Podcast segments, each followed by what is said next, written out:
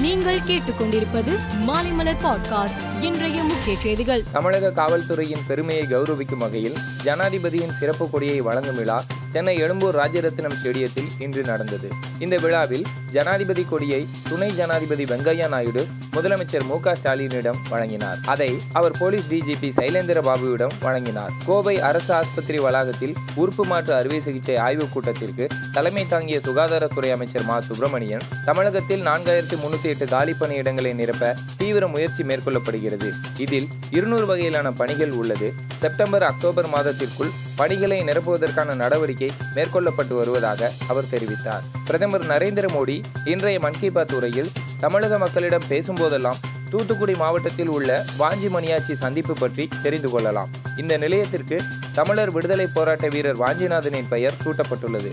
இதே இடத்தில்தான் இருபத்தி ஐந்து வயது வாஞ்சி என்ற இளைஞன் ஆங்கிலேய கலெக்டரின் செயலுக்கு தண்டனை கொடுத்தான் என்று குறிப்பிட்டார். பள்ளி பாடத்திட்டத்தில் பாலியல் கல்வி குறித்து கேரள கல்வி மந்திரி சிவன்குட்டி கூறுகையில் பள்ளி பாடத்திட்டம் மற்றும் பாடப்புத்தகங்களை மறுசீரமைக்க குறைந்தது இரண்டு ஆண்டுகள் ஆகும்.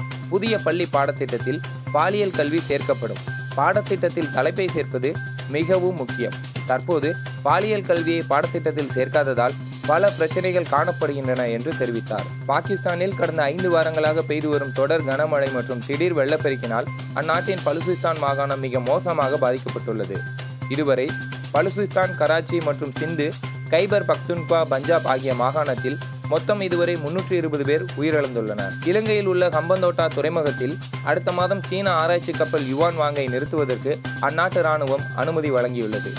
இலங்கை துறைமுகத்தில் ஆகஸ்ட் பதினோராம் தேதி முதல் நிறுத்தப்படும் சீன ஆராய்ச்சி கப்பல் செப்டம்பர் வரை இந்திய பெருங்கடல் பிராந்தியத்தின் வடமேற்கு பகுதியில் செயற்கைக்கோள் கட்டுப்பாடு மற்றும் ஆராய்ச்சி கண்காணிப்பை மேற்கொள்ளும் என்று தெரிவிக்கப்பட்டுள்ளது. இலங்கை துறைமுகத்தில் ஆகஸ்ட் பதினோராம் தேதி முதல் நிறுத்தப்படும் சீன ஆராய்ச்சி கப்பல் செப்டம்பர் வரை இந்திய பெருங்குடல் பிராந்தியத்தின் வடமேற்கு பகுதியில் செயற்கைக்கோள் கட்டுப்பாடு மற்றும் ஆராய்ச்சி கண்காணிப்பை மேற்கொள்ளும் என்று தெரிவிக்கப்பட்டுள்ளது. காமன்வெல்த் போட்டியில் இந்திய பழுதூக்கும் வீராங்கனை பிந்தியா ராணி தேவி வெள்ளிப்பதக்கம் வென்றதற்கு வாழ்த்து தெரிவித்துள்ள பிரதமர் மோடி தனது ட்விட்டர் பதிவில் இந்த சாதனை அவரது விடாமுயற்சியின் வெளிப்பாடாகும்.